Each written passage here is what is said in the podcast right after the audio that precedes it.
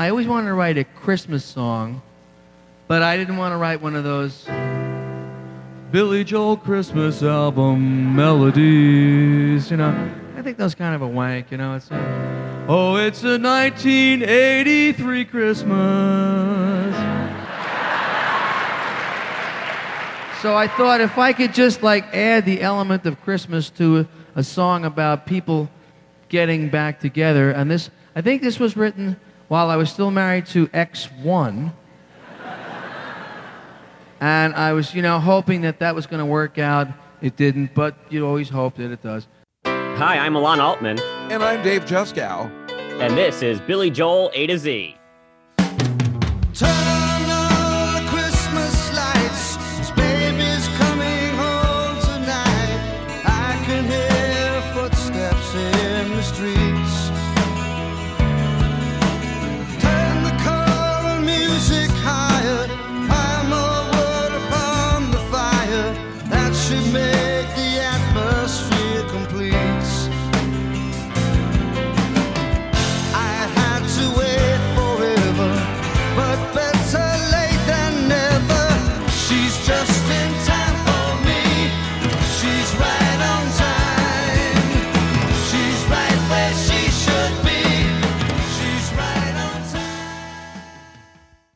Hi, everyone, and welcome to another exciting episode of Billy Joel A to Z. Today, we tackle our third song in a row that begins with the pronoun she, and our third song in a row about Billy's first wife, the good time Charlie, that is Elizabeth Warren. No, Elizabeth Weber. I know this time. although it could be exciting about Elizabeth Warren as well.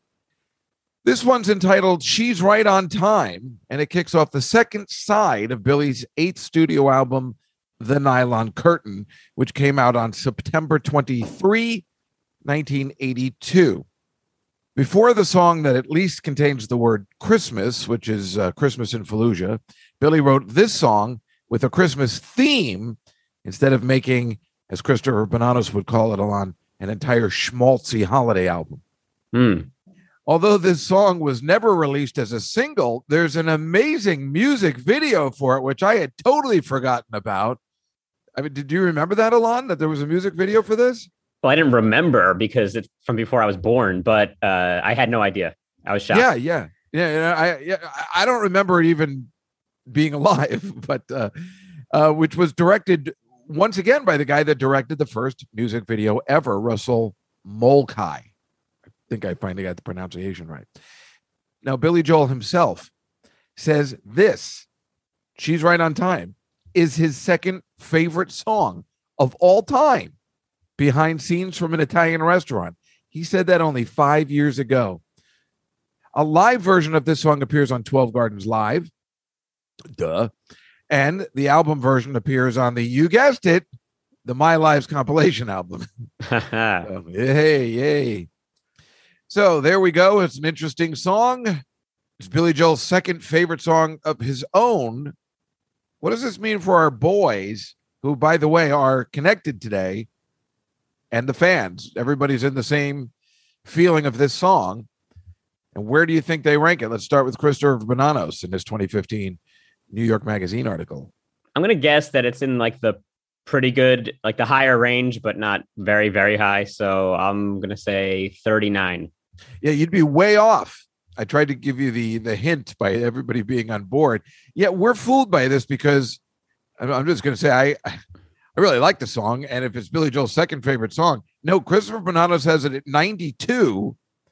Glenn Gamboa has it at 85, and the fans rank it at 94. So everybody's in the same category. I think they've just forgotten about it. And this, I don't know how you feel about it, but uh, I I remember the song completely. I remember enjoying it when it first came out a lot, not even knowing it was a Christmas song because I'm an idiot. Don't pay attention except for the 1st line. And I I loved it. I loved re-listening to it. I'm really getting into this song again. I like the song, but I feel like I'm skewed so much by knowing that Billy Joel himself calls this his second favorite that I kept listening, like hoping to find something that would like really spark in me, like, oh yes, of course, this is really one of his greatest songs of all time. And I don't feel that way. I just enjoy it. So I don't know. I would put it in the middle for myself somewhere. It's just Uh, but it's good. I like it's uh, it's a fun song for sure. No, I'm with you. That's fu- you know, once I found out it was his second favorite song, I think I was doing the exact same thing. I'm like, well, where what are we getting from this? That this is his second favorite song. But I think this happens with a lot of musicians. You'll find, you know, one of their favorites is a definite obscure song that they just like.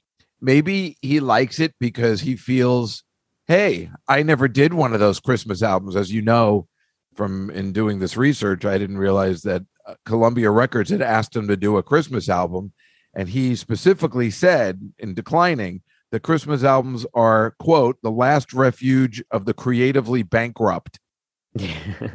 what a And- jerk. Yes, but then, but then uh, which is rude to do to anybody that's done a Christmas album before.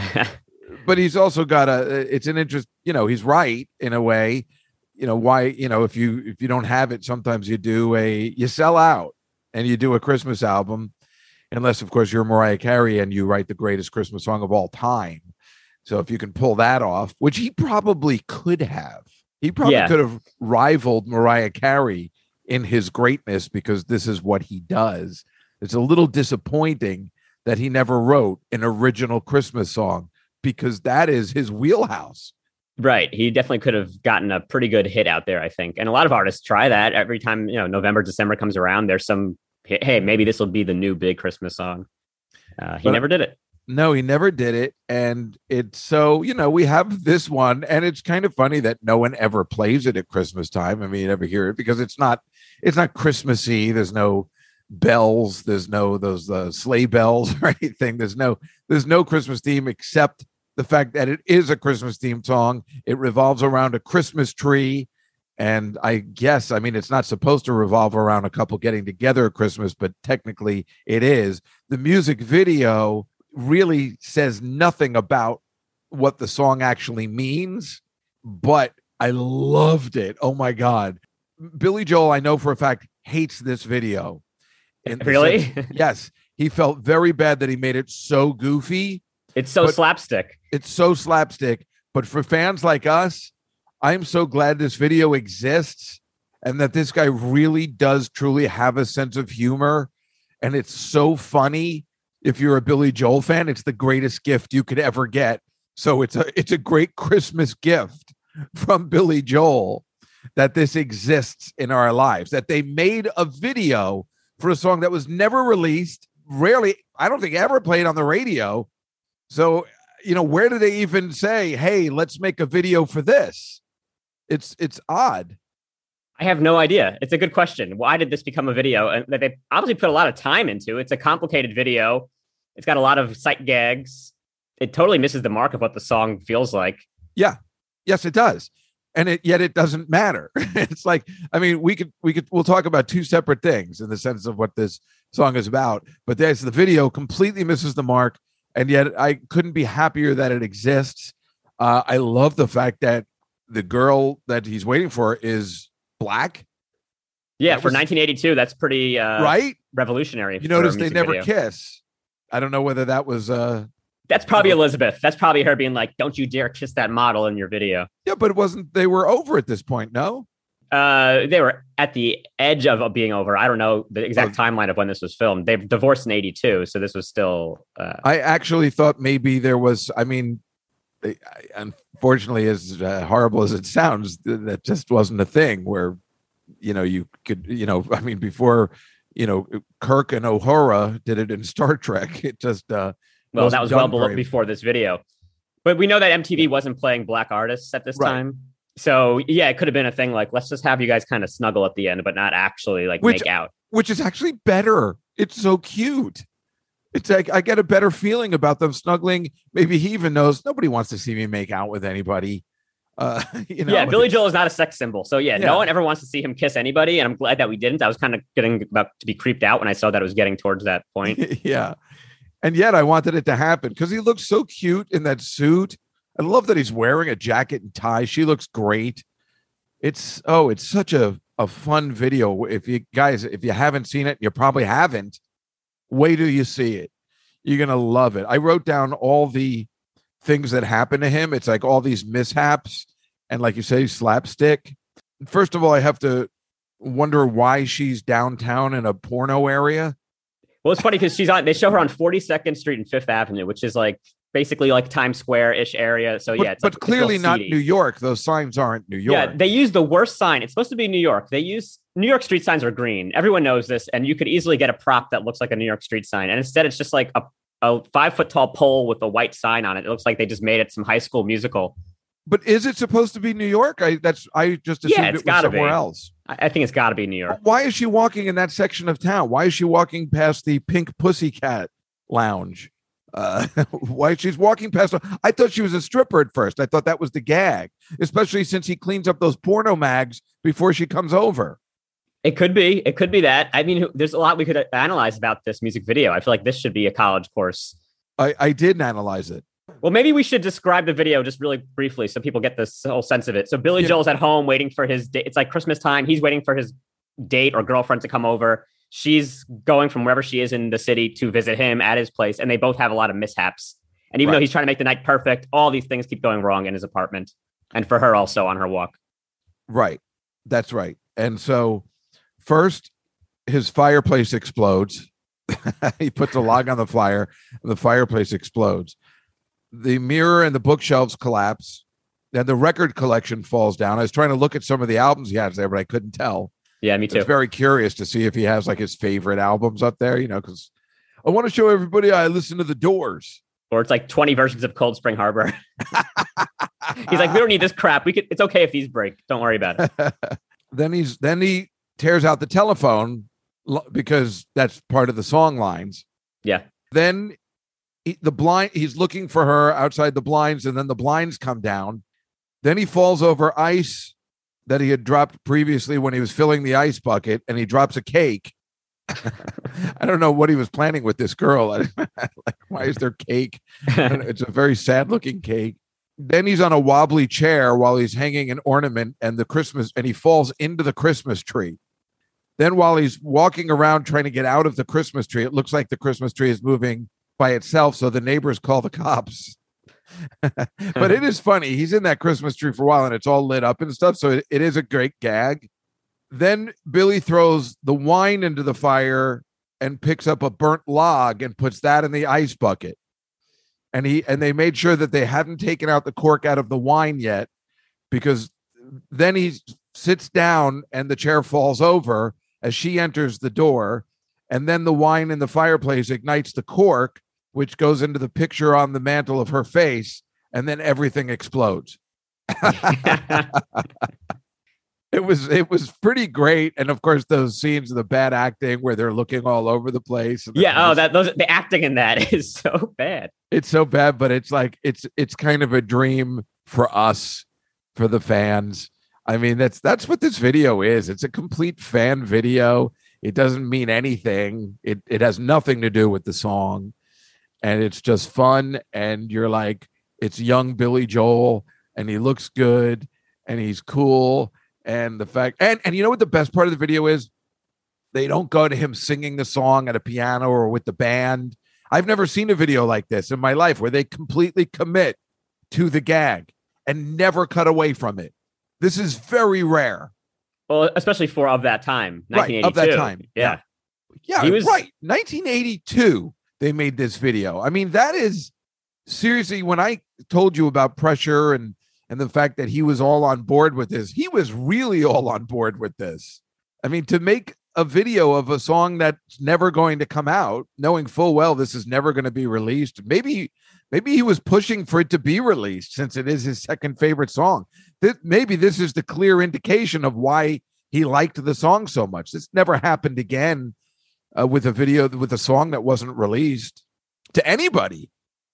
Yeah, there must have been some discussion of this being a holiday single or something like that. And so he probably thought MTV will play this. It's a really fun video. Why wouldn't they keep playing it? I'm Billy Joel. I'm putting out a really funny video. I have this song that I think is great. And everyone else told him basically, uh, yeah, you're kind of on your own here with this one, Billy. So if he released the album in September, and I don't know how the timeline works in the sense of this video because he released it in September at Allentown and Pressure came out, I guess, over the summer. Maybe he did this in time so it came out around December, which would make sense. It is a Christmas themed, it's a very Christmas themed video. and it's in that sense it's great because the song is completely Christmas themed, but has no Christmas thing to it. He mentions that putting the Christmas tree, uh, what is it, the choral? Choral music, Christmas Uh, lights, and Christmas tree. Those are like yeah. the three kind of mentions that he puts. Right. in. Turn on all the Christmas lights because baby's coming home tonight. That's weird. I can hear her footsteps in the street. Turn the choral music higher. Pile more wood upon the fire. That should make the atmosphere complete. I like it. Yeah. But yeah, it's like a song. Basically, just he always says it's about a reunion, about like a long, a long term relationship. How you kind of split apart from each other for periods of time, and then when you get back together, you try to rekindle it. But with Christmas as the backdrop, which makes me feel like this is the Die Hard of Christmas songs. Oh my God. Perfect. You're completely right. Right. The controversy has always been is Die Hard truly a Christmas movie? I think any man will tell you we believe it is. But right, you could totally make a case like, no, it just takes place at Christmas. But isn't that the fun of the amazing Die Hard? There is a connection, of course, because of that stupid big man on Mulberry Street, but uh, let's not go there. I pulled it up myself. But oh, by the way, the magazines on the table, his sexy magazines, his men magazines, one's called Men Only, and the other one, and good for Billy Joel in 1982, this is called Over 21 yeah, nice Billy. because most of those magazines were barely legal or or 18 just 18 those were the names of the magazine. So good for him figuring years from now even 18 will seem creepy. Yeah, good for him as a 33 year old making this video that he didn't go for the ooh, let's get these 16 year old magazine in here. yeah exactly. Not never also maybe even thinking years from now somebody will be able to pause this and look at the magazines in high definition and be able to read the covers so i better make sure Everything will be computers. Every video I ever made, every live performance will be on a thing called YouTube. I'm telling you guys. just like we tried to figure out the game show uh, things yeah, right. The, the misspellings on the game show, his interests. Uh, it Yeah, is wait, fun. What's what song was that? Pressure. Oh, it was Pressure. That's right. Yeah. Wow, that's funny. Yeah, he was really making good videos just in 1982. Those that was that was fun. This He, it's he so probably good. paid that director guy for like a full year, and he was like, "Well, you're on retainer, so why don't just do? Let's just do a couple more videos." Yeah, yeah, it's good. Also, um, Alexa Ray did confirm. You had mentioned last week when we did She's Got a Way. We were talking about wait, this is about his wife again because I didn't think the timeline matched up, but it is. Alexa Ray confirmed it. She says it's a projection of love that isn't there. It's a mature love song that he's he says, but then she said on a Sirius XM on she, or she has a Sirius XM radio show that she confirmed that is about his first wife. Yeah, right. And Billy also has said that at times where it's like he was just trying to, even though the love wasn't there anymore, he was still romanticizing like what they used to have, which is so he was trying to like give it one last shot, I guess, to make this kind of thing work. Yeah, and here's a here's Alexa's uh, best quote ever. She says, "There's a little bit of darkness on every song of the Nylon Curtain." I mean, Yeah, we know there's a lot of darkness in some of it, but then even a song like this definitely still has a little bit of darkness to it. Well, you have two things in his life that are negative. You have his marriage ending, and then you have John Lennon, one of his heroes, having just died. So he has like these two musically and personally. Uh, they're both influencing that album a lot. It was also interesting that Alexa Ray said that Billy always says that Nylon Curtain is his favorite album. Yeah, it's clear. I mean, obviously, Nylon Curtain's It's funny because I think if he had gone on and done more, he might have said River of Dreams, only because that was clearly a personal album. The way, the direction he went, the Shelter Island, all that kind of stuff. Maybe the album's not that great, but with the end song and everything, you know, I bet you the Nylon Curtain and River of Dreams might be his favorites, even though he would probably never say River of Dreams.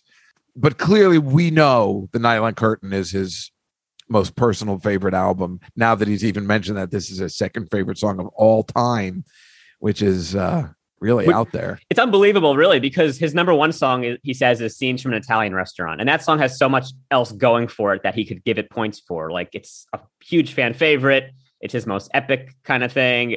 There's a lot of things where where even if he didn't really feel like "Scenes" was his very very favorite, he would still say, "But also it's so popular, and also it's this, and also it's that." This song has nothing going for it besides that Billy just likes it, and it still makes it to number two, which means it really might be objectively for him his number one song. i was thinking that too yes as you were saying that yeah it might be his number one song because he's just saying scenes because that's what everybody wants to hear. Good point. Yeah, and it it it really blows my mind. I really, I, I like the song, but uh, come on, man! Wow, I'm I'm missing something here, I guess.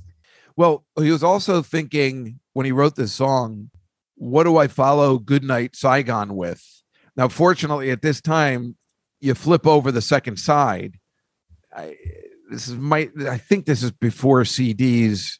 I think Or was this I mean, the one I- that was like the first one he put out on CD? Uh, one one of them is the first uh, album to ever be put out on CD. Is it this one or Yeah, or was it like a Glass Houses like after release? It might have. I don't know. One one of Billy Joel's albums is the first one to ever be put out on CD. I think, or was it Springsteen? I can't remember. No, it was it was Billy. It was one of the things like Sony put out like eight albums as like the initial CDs, and this was and one of Billy's was one of them. I think it was Glass Houses. Well, I listen. I mean, uh, I don't think CDs existed yet in the sense of buying them as a normal person because I had this on album, and I had a record player at college. Okay, so it was definitely bought as an album. So you're definitely still in a rock and roll kind of mind, thinking, how do we start the second side?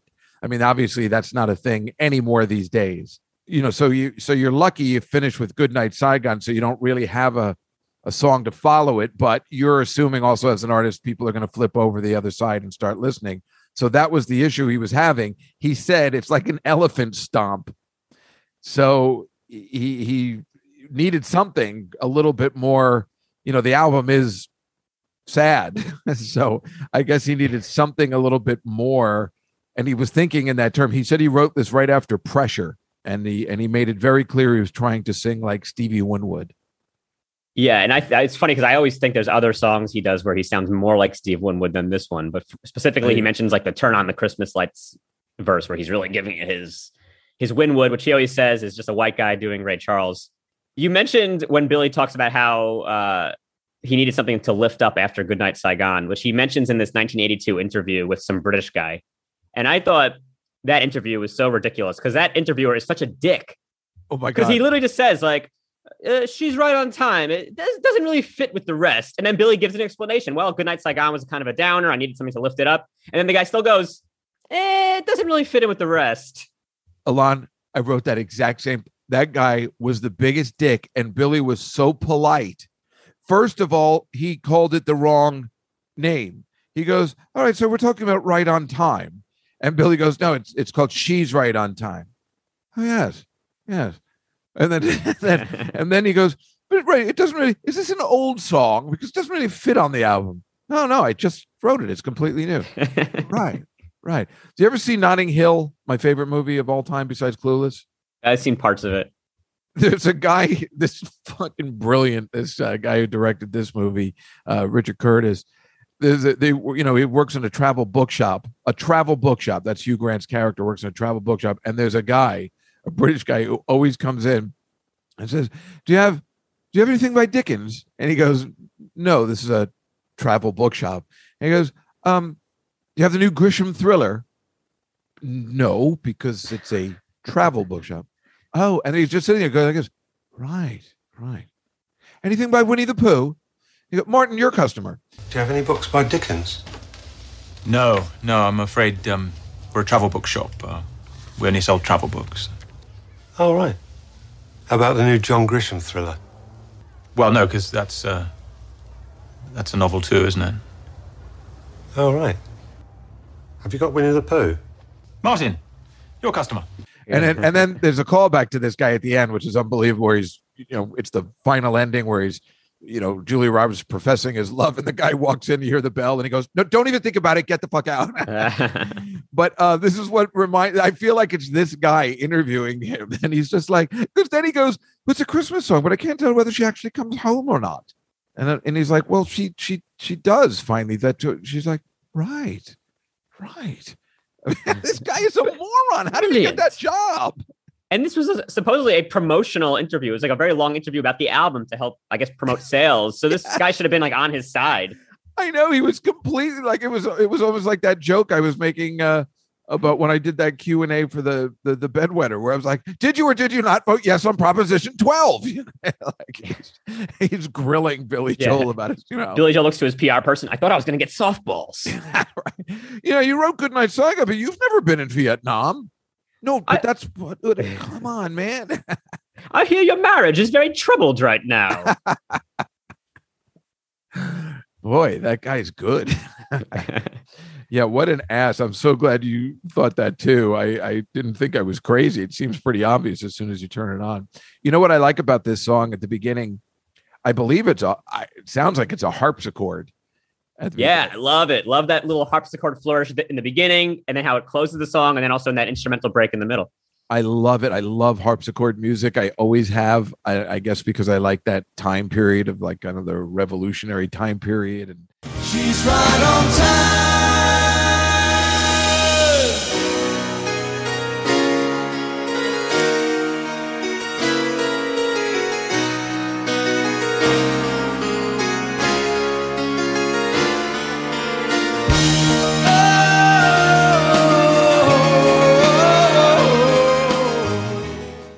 Yeah, I love it. I love that he plays the harpsichord. I think in the live version he plays the harpsichord the whole time. It's a cool sound. I mean, it's very baroque feeling. You know, it's like Johann Sebastian Bach kind of. And I guess maybe for Billy, it, that gave it a Christmassy feel to it because it has like a church music kind of sound, I guess. just a little. Still, it still doesn't sound Christmassy. he gave it like here's here's three seconds of Christmassy sound, and then the song starts, bang, you know, with that noise. So, did you see him play this in 2005 on the Today Show Yeah, with Mark Rivera on the guitar?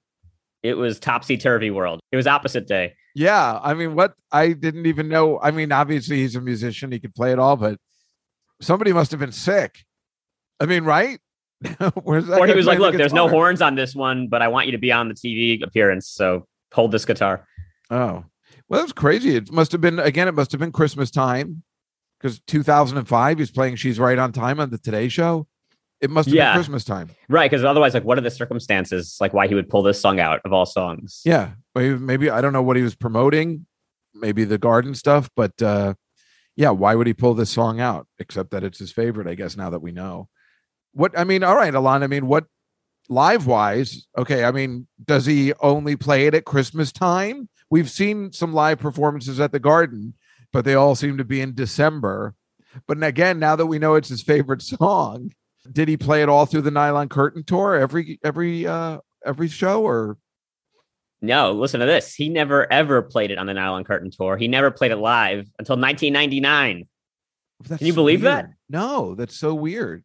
He never even gave it a shot. Like, well, maybe people will like this because it's my favorite song. He never even tried it until 99. Then he did it four times on the 2006 tour, but didn't stick after that. And that was like non holiday shows. It was just in the middle of the year. Oh, But in the last several years, he's since like 2014 or 15, like basically since the residency started, he plays it almost every December at MSG. right. Well, you and, know and what? which he did this year also.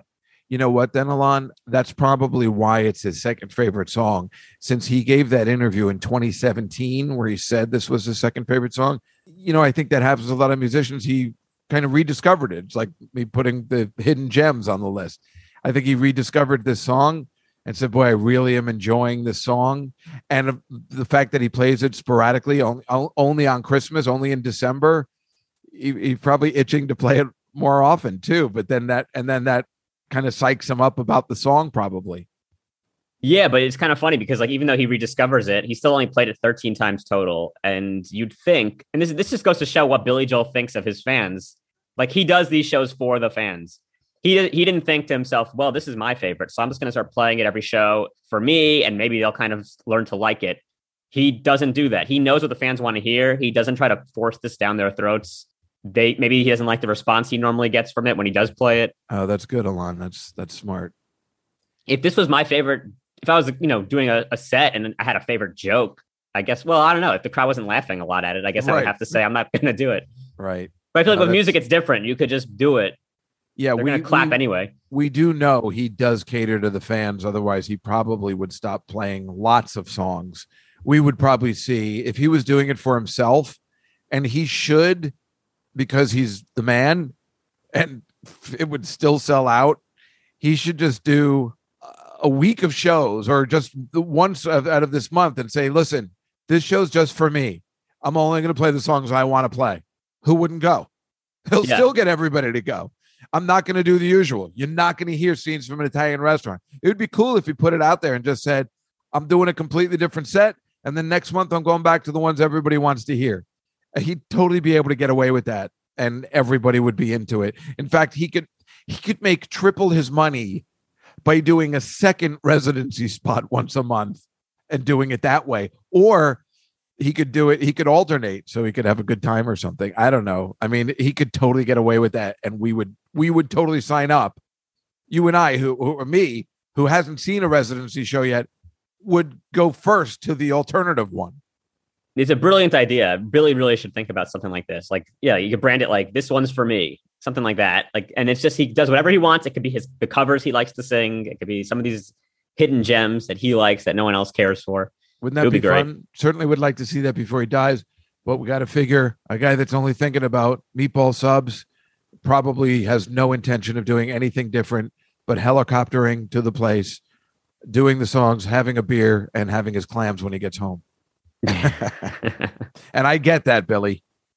I am just as lazy. yeah.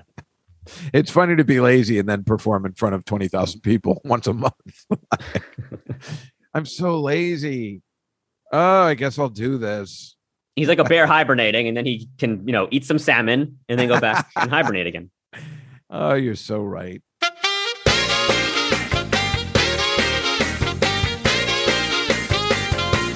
Well, David, it's time for the trivia portion of the show. Do you have a stumper for me?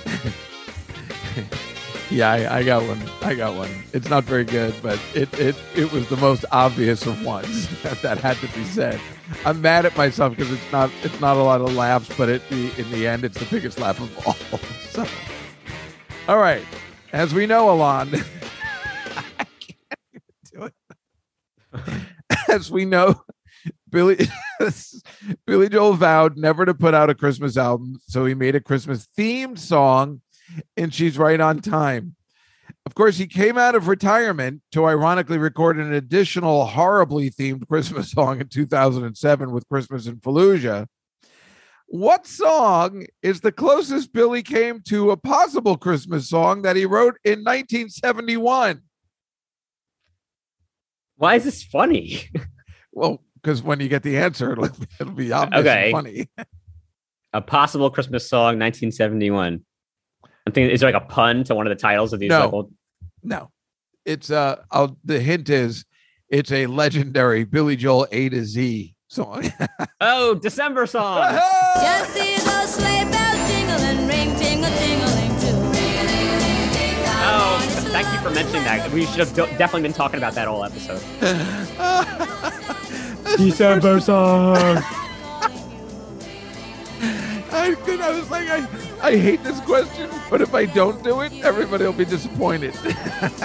Of course. I don't know why that makes. I guess it makes me laugh thinking of us, and I know our listeners get it. Of the two of us in the audience with the signs and yelling it out. That's what makes it so funny because that'll probably never happen. That's us in the audience shouting out December song with signs is just like this music video. what would be great is so if we ever went to a December show, we know Billy would probably be playing "She's Right on Time," and he'd be, preface it by saying, "This is the only Christmas song I ever wrote," and then we'd be in the audience screaming out, "What about December song?" We'd be like the comic book guy. Excuse me, Billy, but that is not true. it's just like this Oh. song also because it's called. December song, but never really mentions December. No, he doesn't. So uh, that's the closest we've ever gotten. I even had some of the lyrics for you. I thought maybe you would get it, but you I worded it the other way. you got it right away. Maybe so happy. Wait, read the lyrics to me. Uh, I may be go. This is the lyrics to December song. Yeah, yeah, I may be going nowhere, but I don't mind if she's there because it sounds a little like this song. it does. I, yeah. will- I will wait in the shadows until you come to me. Uh, so it sounds a lot like this song. Until you come to me. and then I, it's funny. I was listening to the song for a second again. I'm like, no, no, no, I can't. I can't even. It's so bad, just the way it's recorded and everything. It's depressing. we should ask Paul Lauren to do a revamped version of December song. I think we're gonna have to in December. That'll be for our special Christmas Our episode. special Christmas themed episode. Oh my. Oh my.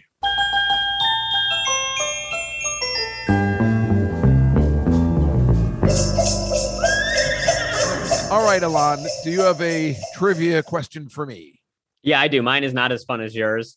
But like you mentioned earlier this episode, Billy has called Christmas songs the last refuge of the creatively bankrupt. And yet, some of his heroes, the Beatles, have put out many different Christmas theme songs, uh, especially as solo artists. So my question is, which Beatle, as a soloist, uh, put out a Christmas song that charted the highest on the Hot 100? That's a tough one because I feel like that Paul McCartney one, simply having simply having a wonderful Christmas time, even though it's not very good, it gets played a lot. But that happy Christmas, the, the, the war is over. The John Lennon one is a, is a miracle of a Christmas song. And It is beautiful. So that's a really You've, interesting. you've narrowed it down. These are like the top two. So it's kind of like which one oh, of those Oh there's a two- different one. No, I'm saying those two that you Yeah, yeah, yeah. No, I'm trying to Oh, there's figure out. others. Yeah, I mean, Ringo I'm trying to figure Christmas out, but, album. but you have a a listing of of which one charted higher, right? yeah, I know uh, on the Uh, Hot okay, right, 100 I'm- Billboard, which one of those two charted higher. Yeah, higher? I'm trying to talk. I know it's one of those two. I'm going to go with the Paul McCartney one. That's correct. Yeah, I had a feeling it might be, even though the John Lennon one's better. I had a feeling that Paul McCartney one, for some reason, charted better and was more popular, even though it shouldn't have been, because it's not very good.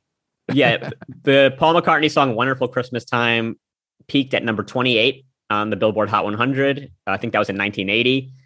And "Happy Christmas War is Over" or "Happy," does he say Xmas when you say the title of that song? Oh, I don't know. It's written with an X. Anyway, Happy Christmas War is Over peaked at number 42, but it was released, I think, in 1971.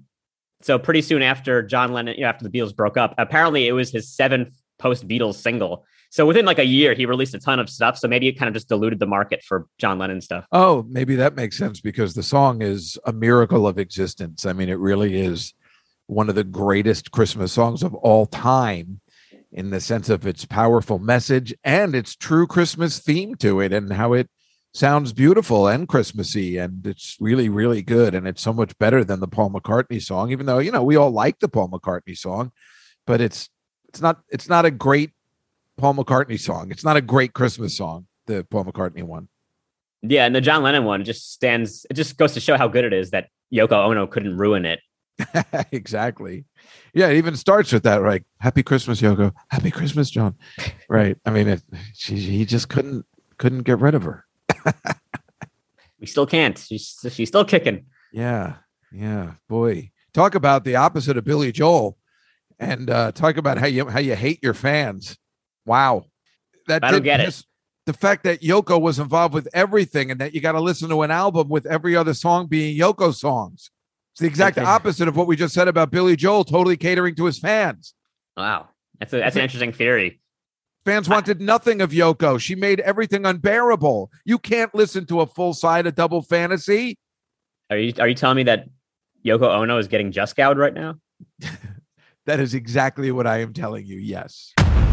You've been just out. You've been Yoko. I was watching. There's an Imagine documentary, which is really fascinating about the recording of um, the Imagine album, and Yoko, of course, is like all throughout it, and she'll be like whispering into the musicians' ears, like to do something a certain way, and you can tell they probably are really annoyed by it.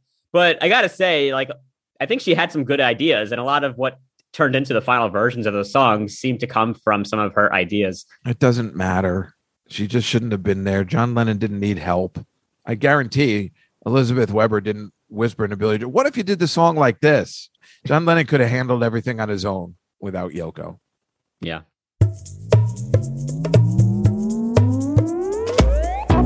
Well, Alon, do you have the nerve and the guts to do a parody, a Weird Alon parody on Billy Joel's second favorite song of all time? Well, since this is his second favorite song of all time, I thought I would actually do two different parodies today. Not long ones like last week, where I think I did the entire song. Yes, you did. But I originally I wrote one as I normally do, a little goofy, and then I thought this is Billy Joel is a Jewish guy doing a Christmas song. There should be a Hanukkah version of "She's Right on Time." Excellent. So I wrote that too. So I'll do I'll do the uh, I'll do the Hanukkah one first. Okay. I was going to say do the Hanukkah one second. Okay, I'll do it that. I'll for some reason, I'm really I, I I- can't wait to hear what you have, what it's going to be called, and Okay. yeah.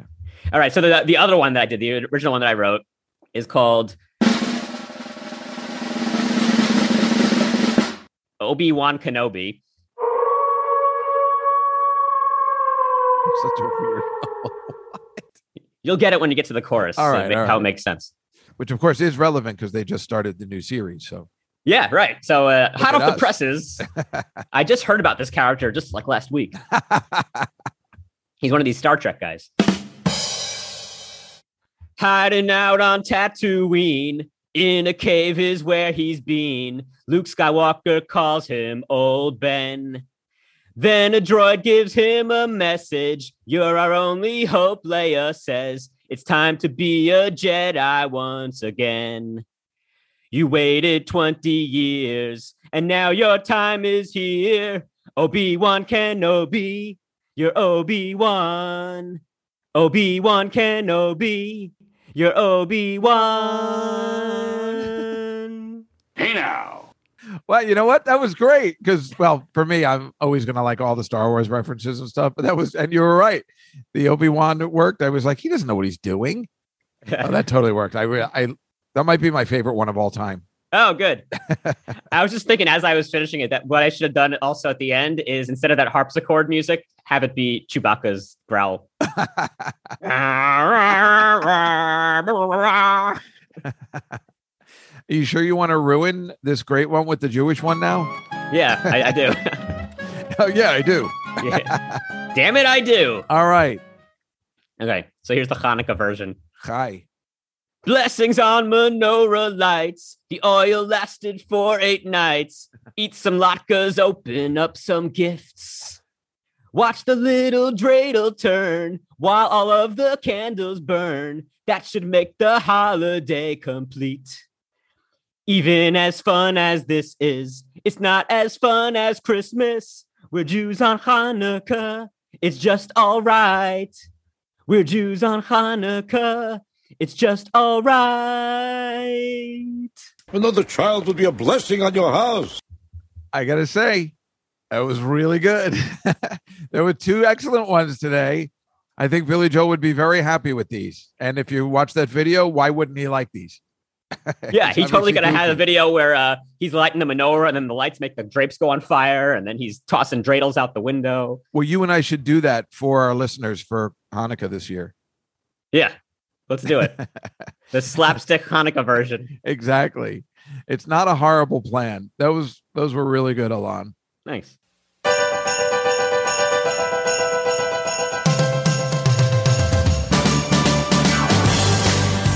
Well, folks, that was She's Right on Time. If you like our podcast, be sure to go to Apple and give us five stars. We release new episodes every Tuesday and Thursday, so make sure you hit subscribe so you don't miss a single one. Follow us on social media at Billy Joel A to Z and give us some feedback. Have you ever accidentally thrown a wine bottle into a fireplace? Oh yeah. Who hasn't? Have you ever seen Mark Rivera play guitar? Does this feel like a good follow up to Goodnight Saigon? Is Billy crazy for thinking this is his second best song? Should Billy write a true Christmas song? And were you excited to hear a reference to December song? Yes. Woo! Until next time, I'm Alon Altman, I'm Dave Juskow. and this is Billy Joel A to Z.